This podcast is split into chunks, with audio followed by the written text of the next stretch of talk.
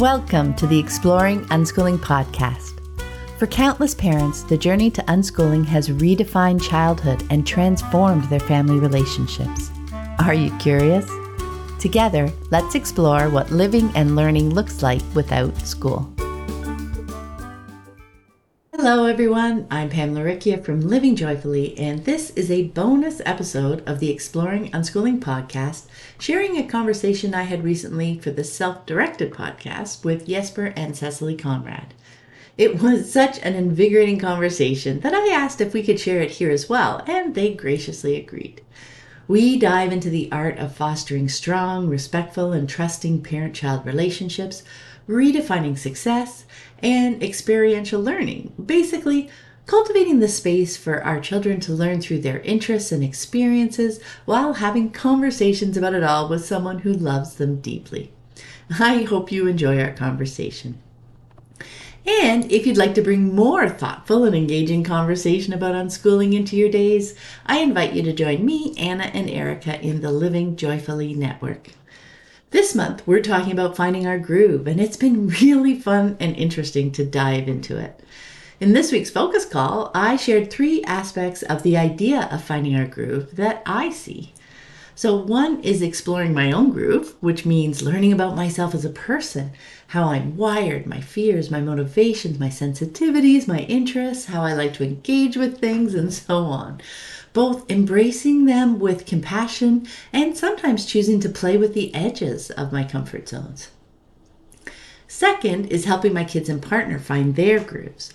People are different and their grooves are going to look different than mine. How they're wired, their fears, their motivations, their sensitivities, their interests, how they like to engage with things. When we try to see things through their eyes and help them pursue the things they want to do the ways they want to do them, we help them learn more about themselves, and in turn, we learn more about them.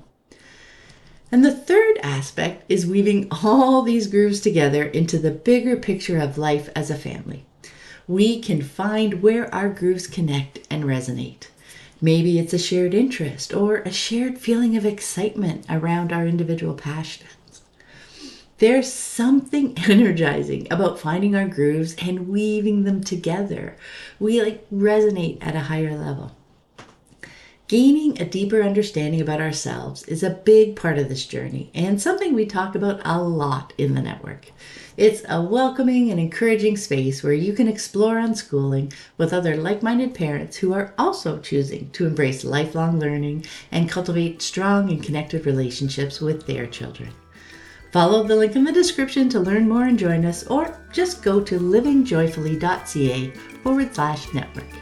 And now let's get to my conversation with Jesper and Cecilie.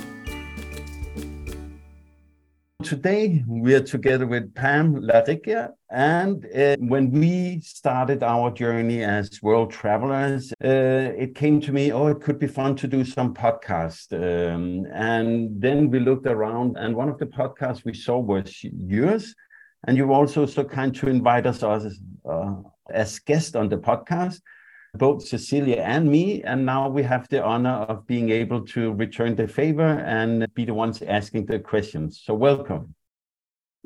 Thank you so much. I am excited to chat with you guys. And thanks again for coming on my podcast. That was really fun having you each individually and seeing the different perspectives on your journey. So, thanks again for that. Yeah.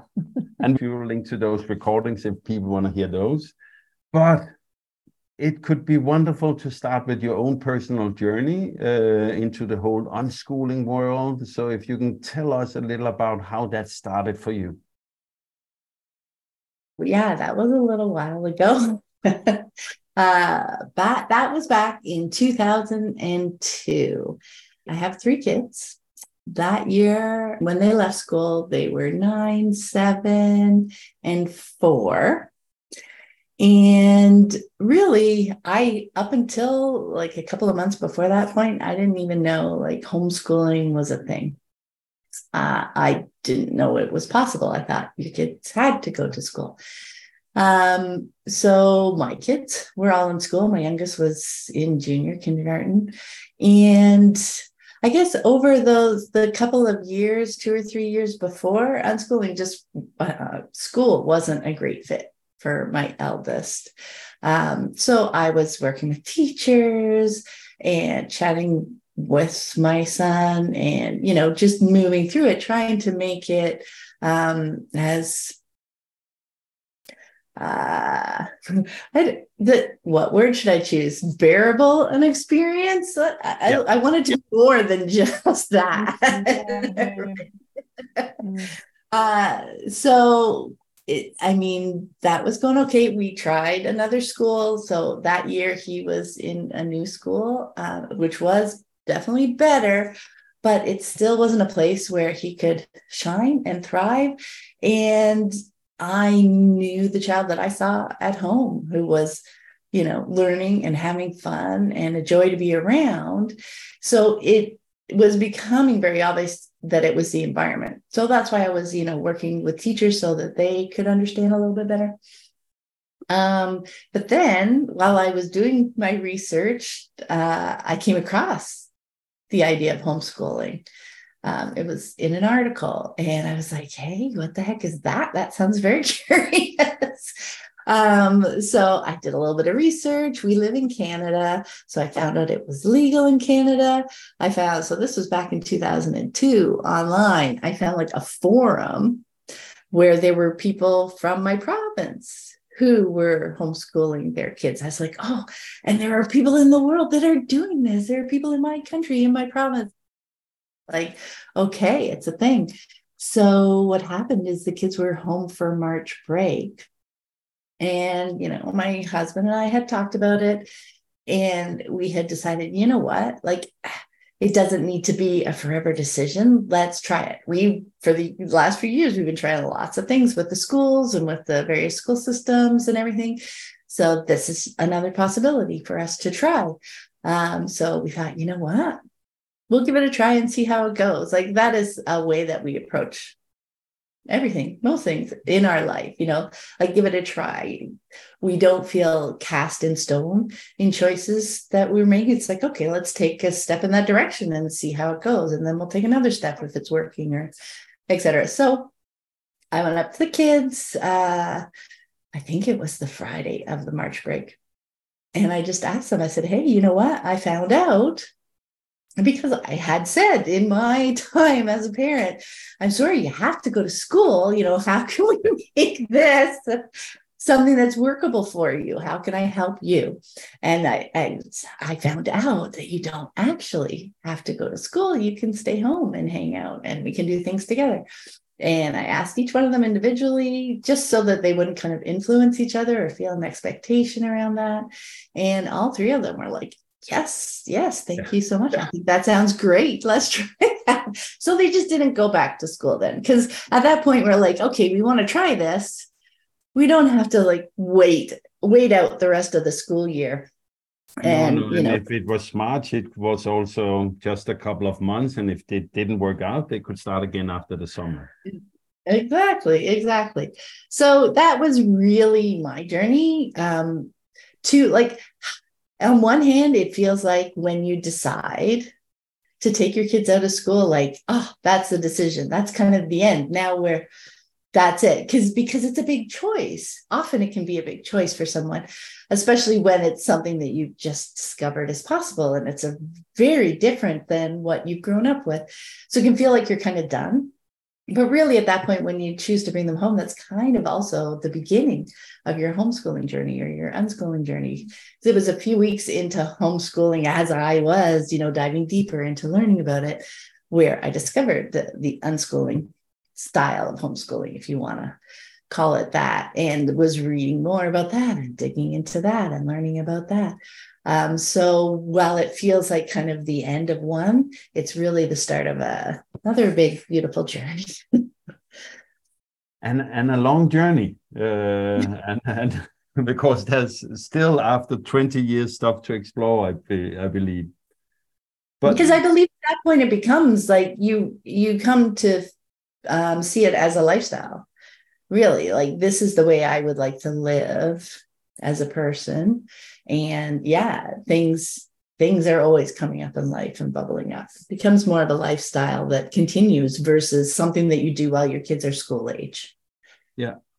But uh, Pam, what made you become an, you can call it an advocate of unschooling with your podcast and, and all this? What what made you take that step? We have done it ourselves. I know for for us, it's um, because it feels like there's so much to tell, um, maybe, and I, I want I want people to be able to find out the stuff we had to search for. I want to make it easier for people with our podcast to see different stories, but if you take us back, then when did you start your podcast and how many episodes are you up to actually?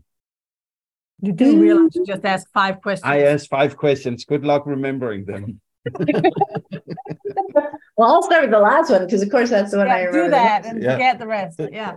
Tomorrow, um, for the Exploring Unschooling podcast, episode 352 is wow. going out. Wow. Um, that came now back to my motivation for sharing really is super similar to yours because like i said i hadn't even heard of homeschooling let alone you know unschooling is a much smaller subset of that.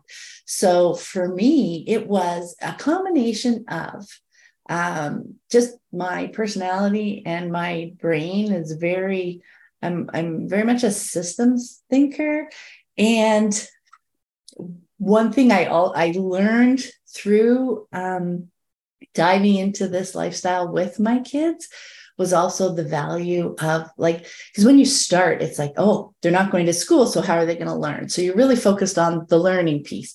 But pretty darn soon you you see that your kids are learning all the time right? And mm-hmm. really it becomes so how do i support that? I don't need to direct it. What am i doing instead? I'm supporting that. And to thrive in supporting their learning, what really was fundamental to that was our relationship. So that we had a connected and a trusting relationship.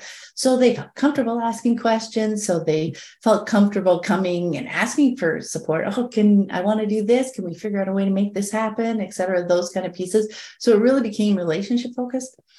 Um, so for me, putting it all together was just super fun to understand how it was working. And then alongside that, it was the piece of people probably, you know, don't even know that it exists, that it's an option, that it's a choice.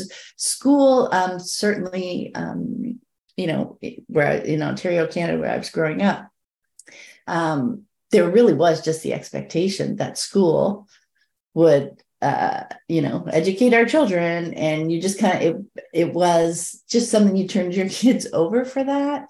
And that didn't feel like a choice. It just felt like this was something that I had to do. So just, it wasn't about saying like unschooling is better at all. It was about saying, you know, you have a choice. You know, this is something that because I feel like even if they learn about that homeschooling is possible, et cetera, even when they choose school, like then when you realize it's a choice, I feel like often you're more engaged in it because yeah. it's like oh i'm choosing to send my kids to school. Now i'm you know a little bit more engaged to find out what it is they are learning. Maybe i will chat with them about that. You know maybe i'll support my kid a little bit more versus us all just sitting back going oh yeah you got to go do that. Off you go. I'm going to work. You're going to school. We'll come maybe, home and we'll never talk about get, any of it. Yeah and maybe even get to know the teachers that your kids, children spend time with all day yeah. Exactly. So from there what i actually started um, at the time was writing. So i started with a blog sharing information that way. Um, 2012 i published my first book um, free to learn. Um, five ideas for a thriving unschooling life. Um, so basically by that point now I was 10 years into the journey. So what I did was just take the three paradigm shifts that over the years I found most valuable. I mean, because there were lots of them, but which were fundamentally the most valuable for me to kind of hit my stride with unschooling. So that was my first book there. Um, can we go into the three paradigm shifts you find the most valuable? Just so you mention them so people know. Well, uh, yeah. I still I'll think people should go out and like- read the book. What's up? Yeah. But I think, well, one of the big ones we already touched on is that shift um, from teaching to learning, right? So what we're focused on our kids learning at first when we come come to homeschooling or unschooling, uh, because we feel like we're replacing school with it. So, but one of the big shifts for unschooling is is just that shift of focus from instead of looking from like the teacher's perspective or i as a parent want to teach my child these things because i think they're super valuable is that shift to oh but let me look through my child's eyes. Because i can say things over and over and over again but if my child doesn't like take it in does it even really count as teaching? You know same with at school. You learn things for the test and you know a month or two later you don't really remember those things. Is that really taught? But is it really learned? They definitely taught right? They taught us those things for us to learn them for the test. But if we don't retain them if they don't really make sense in our world for us um, were they really learned. So I find that the most valuable question when we come to it is the learning piece, right? Because we're looking at our children and we're trying to support their learning. So when we start seeing things from that perspective, that that really that's a huge shift for us right on the journey because then that becomes what's valuable to us what are they learning what are they interested in learning what are they curious about and when we can start and meet them there then we can we can start to see how unschooling shines because we start to see the pieces um, that they're picking up and we start to see how they use them in their day-to-day life right? You know they're maybe they're picking up maybe they're picking up new vocabulary you know maybe they're picking up a newer understanding of something. And you can see their excitement they're wanting to share they're using their new words in conversation they're using a new concept. You just see it come out in something they do or something they say. And you can see that difference from something that's memorized to something that's more internalized something that they understand because it makes sense in their view of the world they put it in i kind of envision you know learning as a web like a web of learning because there's multiple connections of things. And the more connections uh, a fact or an idea has the deeper you understand it because it makes sense to you in many different contexts. So maybe you learn it one way because you had a conversation and someone mentioned something about gravity and then you know then you're jumping on a trampoline and you're like oh look this is gravity helping me. And then you know something falls out of the tree and you know then you meet another connection. And so your understanding of it grows as you make more and more connections with it versus a random factoid that you've memorized for the test but you don't have a lot of connections to it because it's not something that is coming up in your world it's not something that you're using every day or you know consistently in your life. So there's not a lot of connections to it. So it just kind of bubbles away. It's not it maybe doesn't disappear but it's much harder to recall because you don't have a lot of connections. You don't have a lot of paths to get to it. You don't have that deeper understanding of how it fits into your world. And then when you can start losing the idea of certain things need to be learned by a certain age and instead you look at the interest and and the connections and understanding it in your world you come to see that oh yeah it, it's not that they're seven so they need to know x. It's that they happen to be seven they're really interested in this and look at all the bits and the connections that they're pulling together for this. And then then maybe you're like oh he's seven and he's picking this up. At school they learn that at nine and you get comfortable with the idea that it's not really an age specific thing it's more of a person specific thing their specific interests. And then you as you get more comfortable that you can flip it. It's like okay you know if my daughter was in school at age 10 she'd be learning x y and z but you know she's she's hit x y and z hasn't come up in her life but you know what? I am super comfortable that she will soak that in when it does come up because I've seen her do it multiple times now. So, giving um, our kids the freedom to just follow their interests and to watch the learning that happens through their eyes really helps us understand how unschooling works and really helps us kind of melt away from looking through that age lens or that curriculum lens and just really focusing on it's like another layer to peel back on supporting our kids learning. It's like yeah this is where their mind is right now. This is where they're a sponge for making connections. That's what i want to support. That's what i want to help them with. That makes sense it absolutely makes sense. Uh, it, it, makes me think about one thing, which is we have the last couple of years lived as uh, world schooling, world schoolers traveling full time. And um, often when we talk with people, um, and when we ourselves started out, I hear this uh, where we explain that the kids are still learning and I'm thinking it's because parents, when you live in a country, steadily have um, um, responsibility towards the state you live in to say, to show off what they have learned. So, as a parent, you need to have this constant view on being able to translate it into not a curriculum, but it after the after the fact curriculum.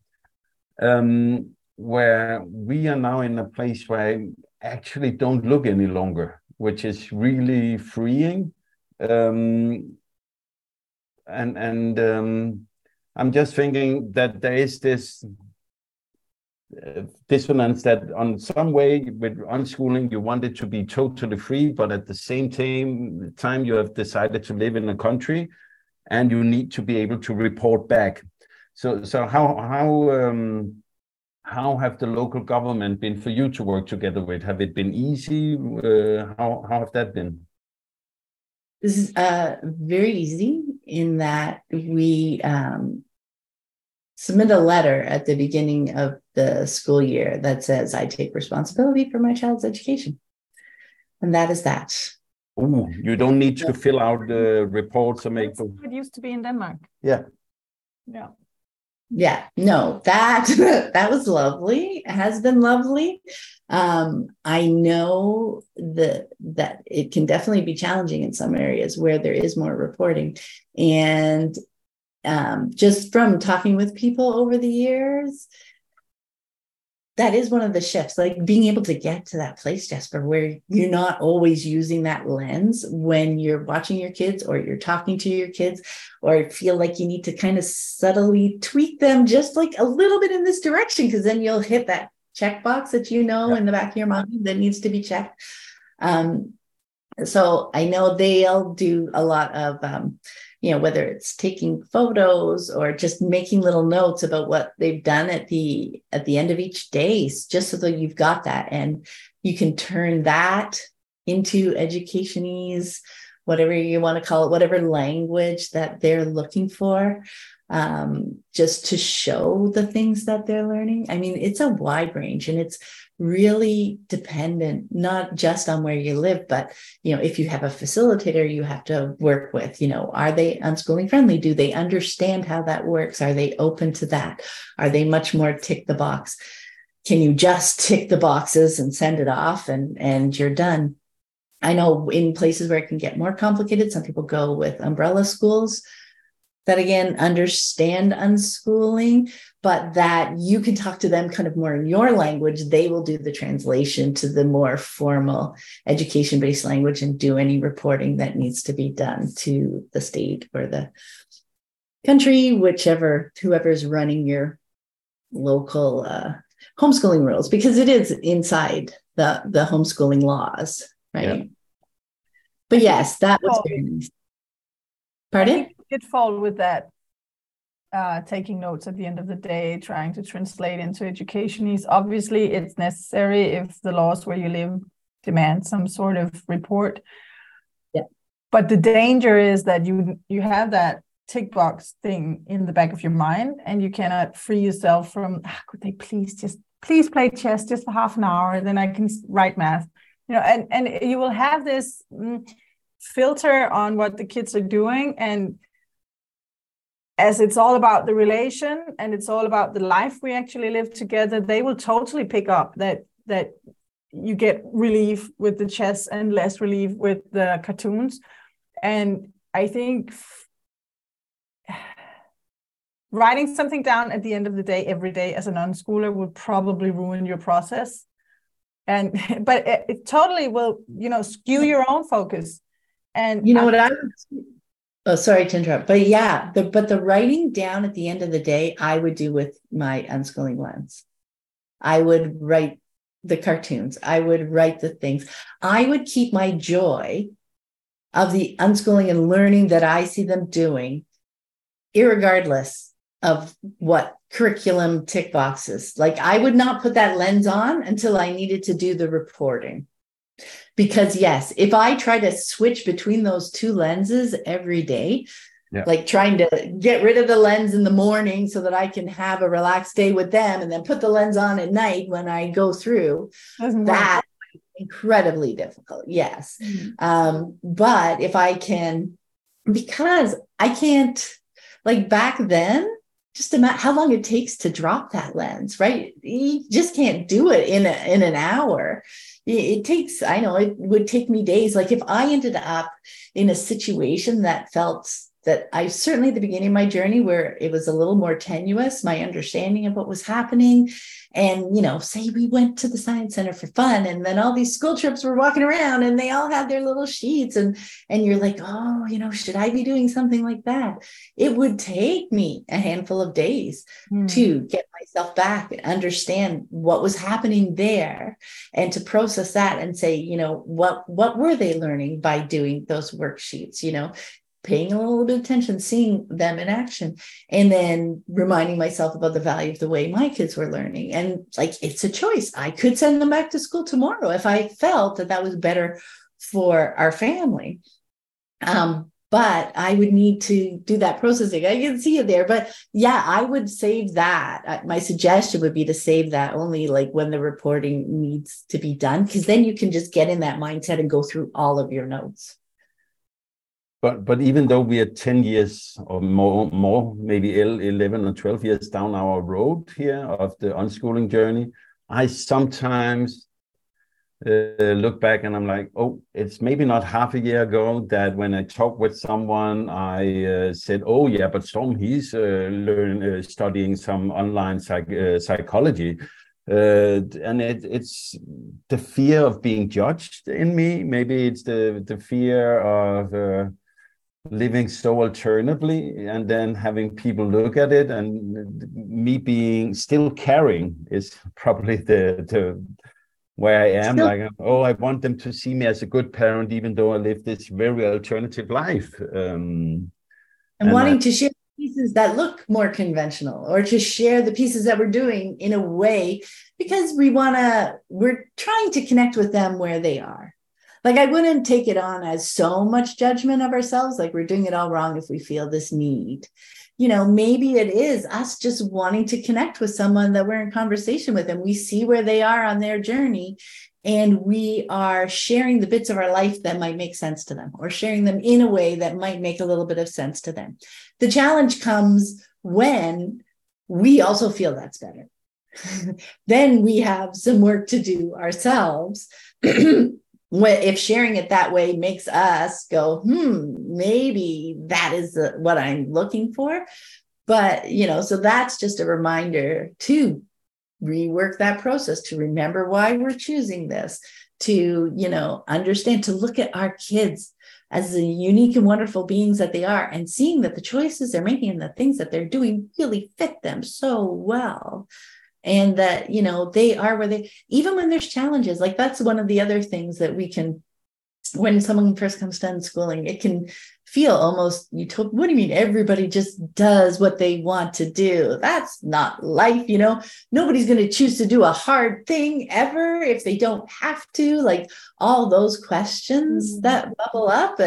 And uh, it's just so fascinating to see when we look at our kids it's like no you know that that isn't true we see them choose to move through frustrating things because they want to do the thing that's the difference you know conventionally we're telling them the things that they have to do So, of course, they don't want to struggle with something that they're doing just because they're told that they have to do it. But if it's something that you want to do, you want to accomplish, um, you're just so much more determined.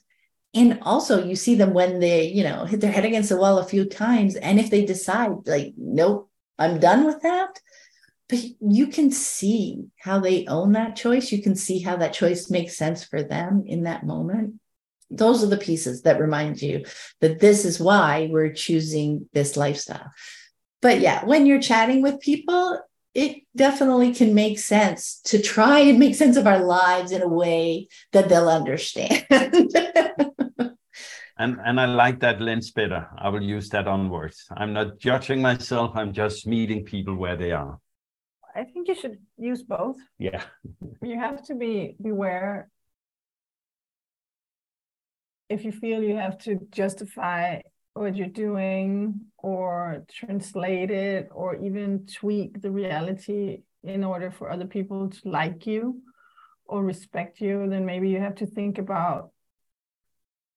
You actually just said that the other day to me yeah. that some ideal shouldn't stand in the way of what you feel is right. So if you have some idea about what a 17 year old boy should be doing, but you identify as an unschooler, so you don't tell him. And the boy is therefore not doing it, maybe because he doesn't know it's a thing, or maybe, I don't know, and you don't feel good about it, and you're the parent, then maybe, you know, I'm not saying that we have an issue with our 17 year old because we actually don't. This is very made up. but we could have had. Um, I think within unschooling families, I see a lot of problems of this sort arise where the parent feel they they're not allowed to say certain things or in certain ways or if they have if you have i have this crazy idea that math is great. And i tell my children like every two months we talk about that how much i love it. And sometimes they do some and sometimes they don't and they can do whatever they want with it. But i would always encourage it because i think it's so great just like people who like soccer or or mm, I don't know Western movies or knitting. Then you know I'm just into this, and and just like I'm into Shakespeare. I really love Shakespeare, and I I almost make my kids read Shakespeare by being so passionate about it myself. I think some parents, some unschooling parents, think it's illegal to have these, especially if the ideas are more in the academic field. Whereas was it soccer or knitting, it would be okay to be open about it. But is it Shakespeare and math? Then you have to shut up because you're an unschooling parent. And and that's like so but the unschool police would come after us. Maybe the unschool police would come after us. Yeah. Okay, yeah. okay shoot us down. No, but I it's have, really a thing in my experience. Haven't you met that? Oh, it's absolutely 110% a thing.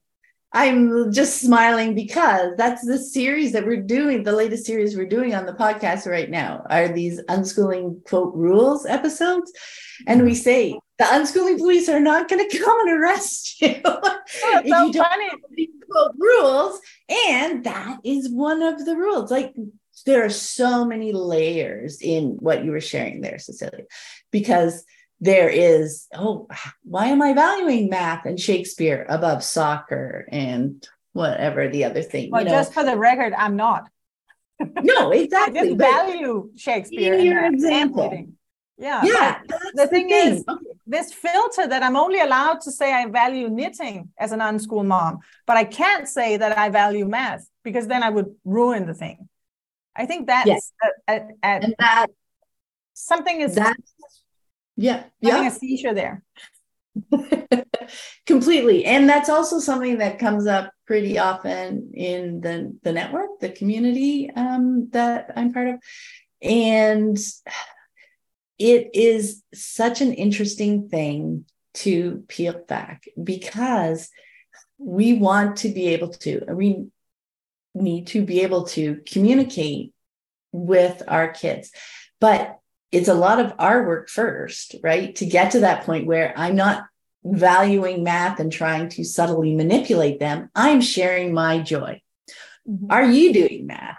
You know, if I like math and I want, you know, my kids to know math is awesome, I'm doing these fun math related things. I'm doing puzzles, I'm with numbers. I'm maybe I'm reading books, The Joy of X. You know, I've got a bunch of math because I too love math. Um, you know, maybe I'm noticing the math in the patterns and the measuring and the calculating something I'm building or packing up things, you know, just to get the geometry right so we can fit as much stuff into the thing. You know, math, just mentioning because I love math, I'm mentioning all the math I see just going about my day because math is everywhere, right? So that's a way to share our excitement about those things what it is is the energy to be able to share without the expectation that they, you know, share our excitement. Maybe they will be interested in it too. Maybe they won't. That doesn't mean I can't share my excitement. It's peeling back the layers so that I'm not, and again, not speaking of you, I'm, but I'm not valuing, as a parent, I'm not valuing math over knitting. That if I love knitting, I share that with the same energy and excitement as I love math.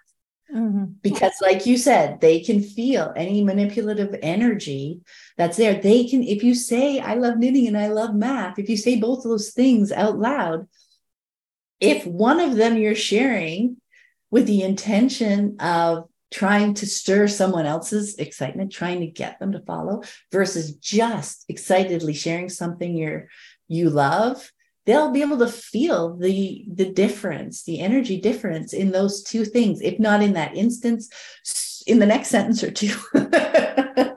Right? Because i'm i'm excited about knitting. I'm making the sweater. I'm making the scarf. I'm excited to go to the yarn store. I want to try these super huge needles. I'm sharing all the things that i want to do. If i'm sharing i love math and I have an expectation on you, I'm sharing, I love math. Would you like to read this book? Would you like to play this puzzle? Would you like, can you see just how we mm-hmm. would be talking about we share this love? What do you want to do about it? Versus, I have this love. Here's all this cool stuff I'm doing about it. Yeah. That is kind of an it. example but I think the idea of the manipulative energy is is central to the conversation of unschooling once we've peeled off two or three or 500 layers, because I, I think they're between something because they feel like they'll be manipulating. And I think that's where the fear comes from. And if manipulating worked, my kids would do the dishes every day. No. If it worked it, they have to try manipulating them. Yeah, yeah, yeah, yeah. No, but when I'm I'm trying to understand what not to do, but we're not sure how to do it instead. Is, is as know. parents, I think we do have a special role in our kids' lives as the ones or the primary ones to to help them enter this life. And obviously, we will use our experience of how things work to see if we can, you know, make the landing a little softer and, you know, remove a few of the thorns down the road. And just, you know, if you go this way, you might not hit a wall. And if you go that way, it could be that it's easier. If you, so this job I find is just like teaching them to wash their hands before they really understand what bacteria is. There is something there's a very fine line between the manipulation and and the pure positive intent as, from a parent and i find that line very interesting to talk about. Yes i do. I absolutely do. And i think what like there's nothing wrong with sharing. I think what how you've discovered that line, and I think the line moves over time, is in the reaction and the energy you get back from your child when you share this bit.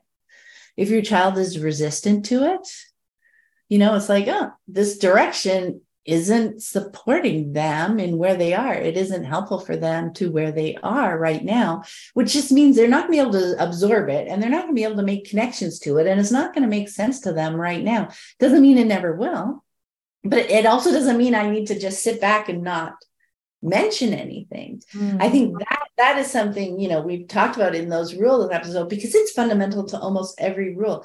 Because so often parents think, okay, I'm not supposed to direct my child. I'm not supposed to tell them what I think they should do. So I'm just going to sit back and I'm going to let them do their thing. And I'm going to wait till they come to me to ask for things or to ask to do things. No, that is like that's the opposite end of the pendulum. I kind of think it's like, mm-hmm. oh, you know, I don't want to direct them. So I'm gonna swing all the way back and do nothing. And I'm not hardly gonna engage with them. And I'm not gonna say, I love math. Do you want to come play Monopoly with me or something, you know? But it's what we replace that with. And mm-hmm. that is the connection and the relationship and the trust where we can engage and we can share our thoughts um, with that energy that's like, I'm sharing my experience.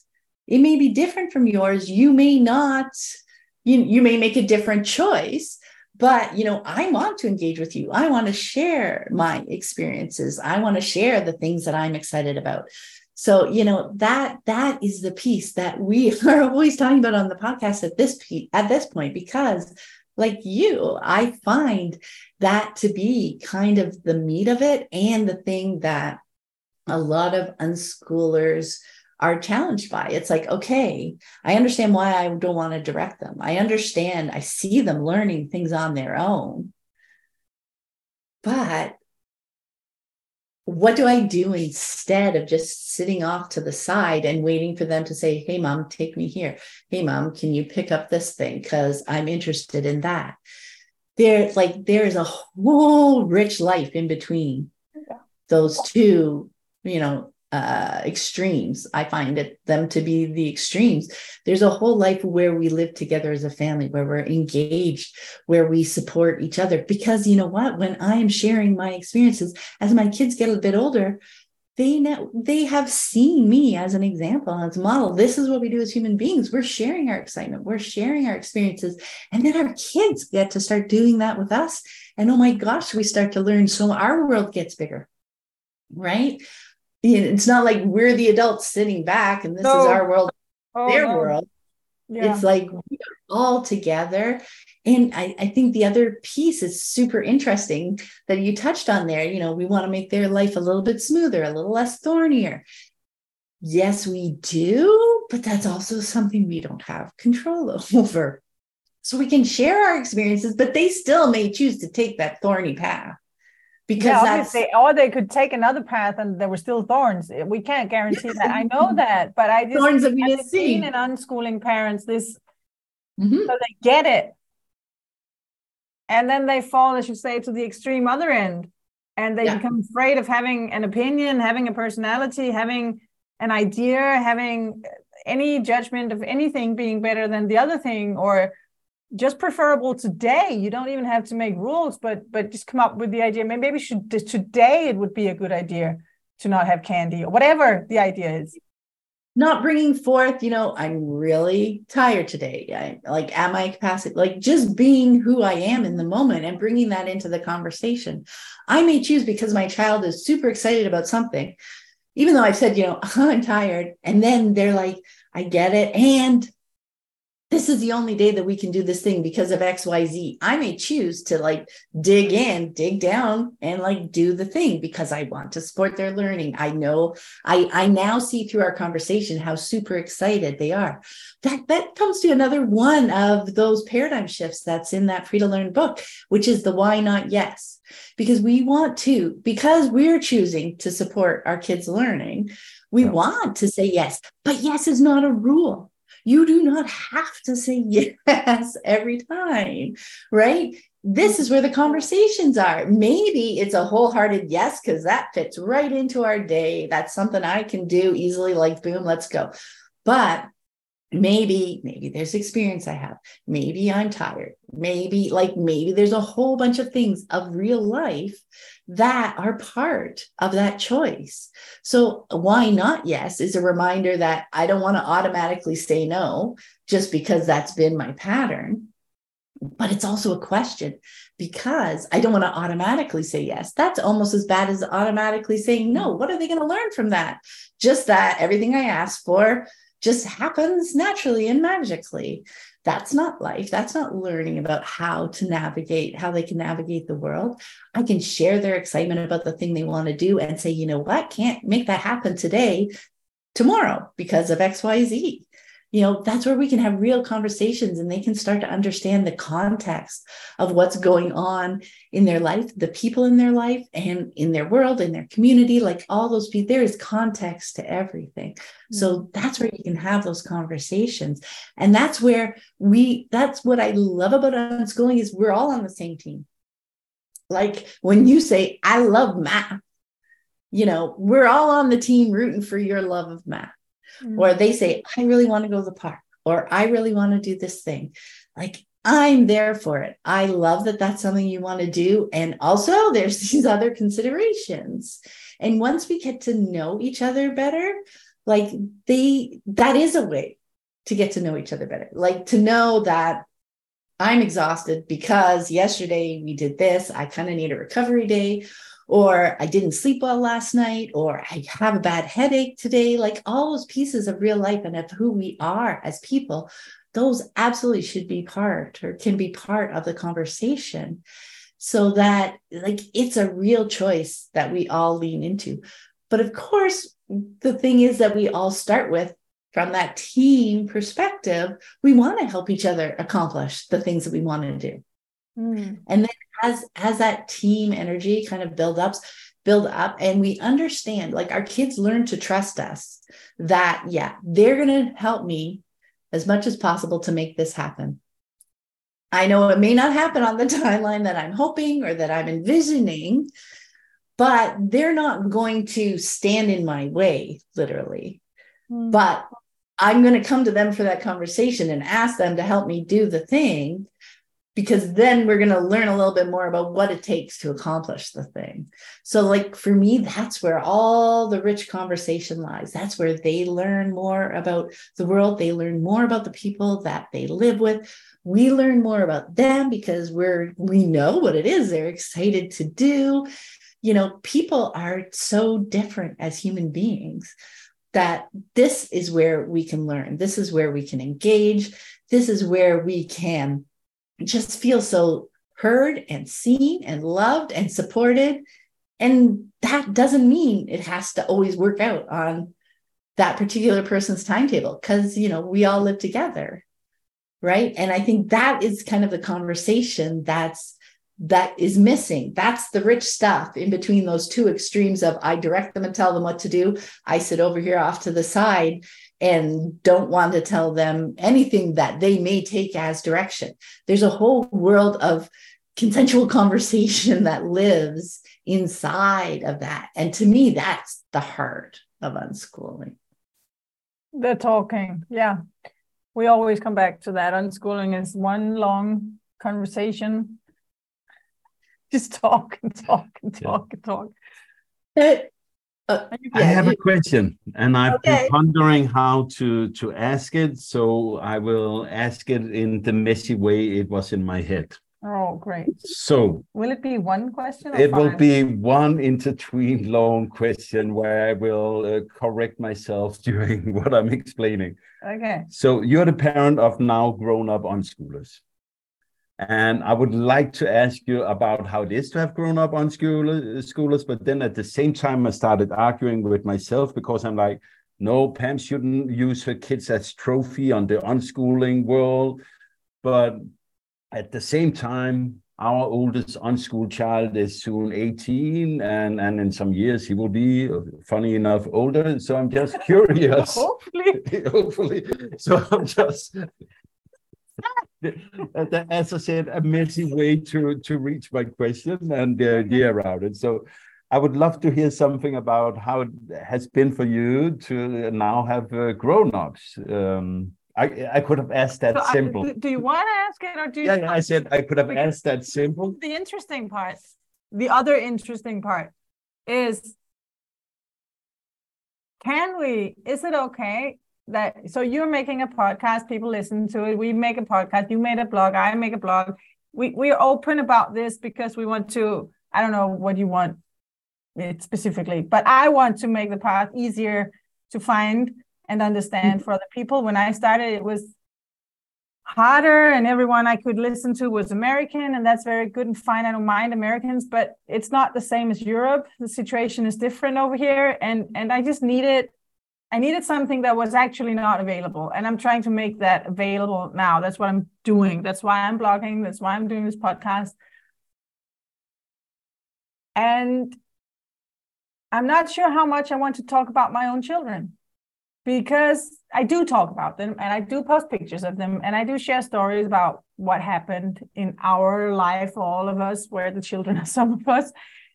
But on the other hand, I don't want them to be trophies. I don't want them to be the good example of unschooling because, in a way, it, it's a lot of burden to put on one person. It's a lot of their private story. And also, their path is not an example to follow for other kids or other families. So I think your other question that was like underneath or the Maybe. filter of the first question is the more interesting question. Not that I don't want to hear about your children. I want to hear the other one. Also. Okay. No, no, but I, I think that uh, what do we do about how do we make sure our kids don't become trophies?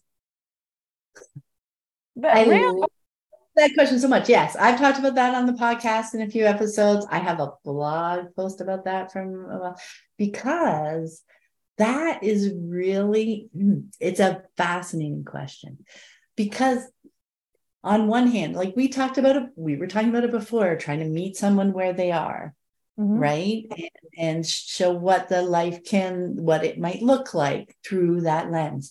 And when people come to unschooling or first learning about unschooling a few years into learning about unschooling they want to hear about the older kids. They did they turn out you know did they go to college? And you can see in those questions the stuff they still have to unpack and the layers they still have to peel back about like what do i expect of an adult? Like what is my definition of success?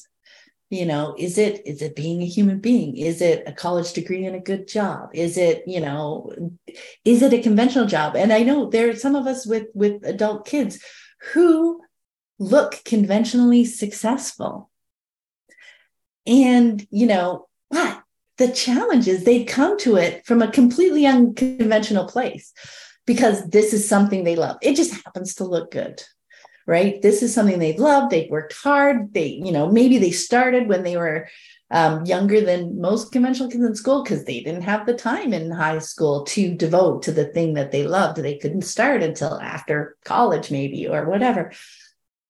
So I know it feels like sharing the more trophy looking stories almost does a disservice in that oh okay i expect my child to look like that too.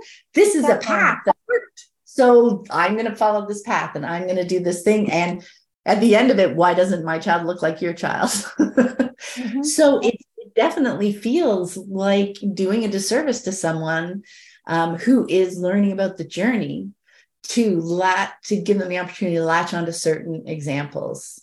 So you know the more generic i, I go back to you know it, it's useful to, to redefine what success is for you. Like what it's what do i want for my child? And then it's like is that a thing for me to want for my child? Or do i more want what my child wants?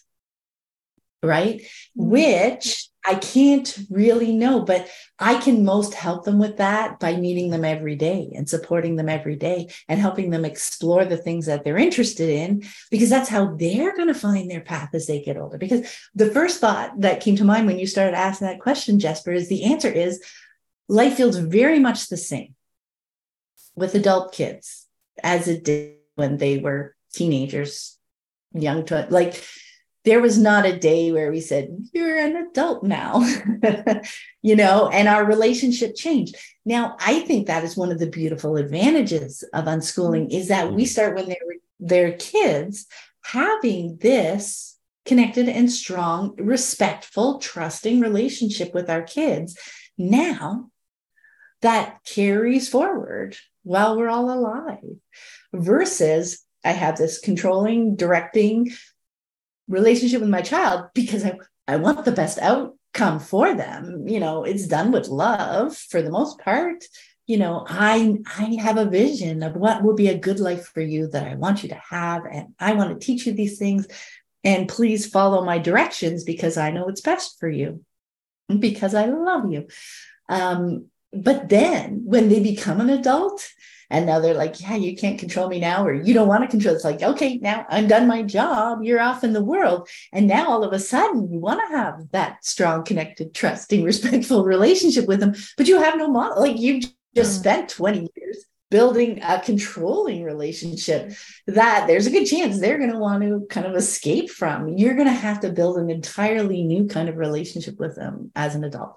All that to say, I don't feel like much has changed other than the fact, you know, when they've moved out of the house. So the conversations are, are taking place in different ways, less face to face. But one thing we I love is they're excited to come home and visit. Right? It's not like, oh my gosh, I got to get through another holiday with my family. Cause I'm like, yeah, you're building this great life, you know, where you are if you want to stay there for Christmas or, you know, whatever, that's totally okay. Yeah. And also they're like, oh, no, I really want to come home. I'm very excited to come home. And they still have problems, have challenges and problems in our lives at this point. Like that is life, and they're going to have them. And because we have that kind of relationship, um, they are they want to there are points like it really is individual like where at those points they want to have these conversations but that's what you do. You, you're still having conversations you're still supportive when they're going through something. You just check you know texting a few hearts when you know they're processing through something that's going on in their life. Or you're you know sharing your experience or you're validating man that's hard you know? Um so it is very much the same kind of relationship that we've had throughout the years. It just it it flows with what's going on in their life right? Sometimes things are going pretty smoothly and it's all like yeah hey doing this doing this you know enjoying this. Have you watched this show? Oh i really love this movie this book. You know we're still sharing those pieces of ourselves that we love you know? Mm-hmm. If i'm loving right now I'm learning game development. And, you know, I'm just sharing little pieces, not because I'm expecting anybody else to love exactly the same thing, but something we love to share is just our excitement about the thing. Somebody else can understand my excitement. They can understand why I'm excited because they have something they too get that excited about. So we don't have to connect through the interest itself, but we can connect through the joy that we each find in that and we can commiserate and we can validate because hard things come up too. You know what I mean? So, yeah. really, fundamentally, the relationships don't change. I'm now, and, even more happy with having uh, chosen this path for us. uh, I'm, I will, I mean, I'm happy to uh, give a, a little, a quick overview because the other thing that I think the other piece that can be valuable is realizing their paths can be very different. Right? Like if I have a vision in my mind of what, you know, I, how I want my child to turn out, and I happen to have three kids, I'm trying to get all three kids to kind of look like that vision. Right. But when I take that away and I focus on who they are as people, oh my gosh, their choices as adults so far are very, very different. And yet they so beautifully and fundamentally match and mesh with who they are as a person. Mm. So I think that is a, a, a big thing. Like I had one child who at 18 was like ready to burst into the world with her interest in photography. And when she was 18, like we live in Canada, she moved to New York. And you know, and and she went there for a few months. Like I supported her in finding a place to go for the six months that she can go on a visitor's visa and just check out the community because we're in a small rural town. so living in New York City was like a different life. And she's like, I don't even know if I would like that, but I know there's a strong community of photographers there. And I, I, which she has connected with, have connected with online over the previous years as she dove into that passion. So she wanted to see what it was like, like in real, like, like face to face. So she did that. She loved it. She came back. She got her visa. She was back there in a month lived there for a number of years and then a year and a half ago moved to LA because those are kind of the two big photography places, New York and LA. And her last couple of years in New York, she was doing LA trips for a month, two, three times a year to go work with clients in LA there. And then eventually moved her base over there. During that move, she came home for like three or four months in that transition, you know, got rid of her apartment there, brought some stuff up here, um, transit did some traveling from this base because you know what? Then i can travel without having to pay rent somewhere. Uh, then, then the visa thing came up and and then eventually moved out to la so that that is the fun thing too about having that home base and respectful loving relationships like yeah you are welcome back anytime. It's not uh, and that is something they have to process because the messages they encounter out in the world are you know what you know, being at home is like a failure. You're oh, yeah, supposed yeah. to do that. You need to move out when you're 18 and and conquer the world all by yourself. You know, those aren't the messages that we grew up with and that with them that we, you know, shared with them growing up. It was like, you know, we're a family, we help each other out, we do the things, and we do the things that we're interested in doing. And, you know, if you want to the context from where you're doing for there's no judgment. Like yeah i was shocked that so that one of my child after like such a wonderful you know life loving life at home at 18 would want to leave. But you know okay i'll support that. That makes complete and utter sense for you as a human being. Another child who lived here 24 till about he was 24 and then he moved to another province for a while they're actually thinking him and his girlfriend thinking about coming back here and moving back to this province. That's still up in the air. That is a challenge and question that they're going through right now to decide. You know, and then they'll come stay here for a while while they work out jobs and and you know places to live and and I've said, you know, you can hang out here as long as you want. I have another child who lives at home, which is absolutely beautiful. It fits him like a glove. Not not a super easy choice for him either, because again, all the messages well, you you still live with your parents. You know what what's going on there? Why can't you hack it? But we know that that's not true in his case, in his life. These are great choices. We have a place like my dad lives with us. We have lots of adults like living here and coming and going. And it's just, this is our hub. This is our family hub. And people are welcome here all the time and for as long. And oh my gosh, how helpful it is to have another adult, like, you know, it's cooking half the dinners and you know, helping around the household. Like it's amazing and it's wonderful. And now my husband and I can go travel and not have to worry about the dogs because we know he'll be able to take care of the like it works for each child and it works for the family. And one of those, one, two, like the how they look conventionally successful can be very different, you know, but all of them make so much sense for each of them as a human being and work so well for all of us as a family, just supporting and helping each other out, doing the things in our lives that we're wanting to do. So it just looks different, but fundamentally it feels the same as it has always felt since we kind of really, really hit the ground running with our unschooling. So did that answer your question, Jesper? It absolutely answered my question. no, but in a, in a good way also, because when we we meet people uh, with our grown-up storm who is uh, 17 and a half they're like so oh you're soon 18 then what? And and he's like then what what? I mean i the, what is this infatuation with 18 i don't yeah yeah and it's all so do you want to go to uh, the, some college or universities? Like mm, i'm just living. I'm actually very happy doing what i'm doing um, and yeah i am i'm looking at the time and we have had a long wonderful wonderful chat so i would like to to round it up and also uh, if people want to if you can can tell a little about where people can find you, uh, where they can find the podcast, and again about the book. So if people want more of Pam, they know where to go. Sure, sure. Well, kind of my home base uh, website is livingjoyfully.ca. So all the stuff is there. You can find it in in the menu.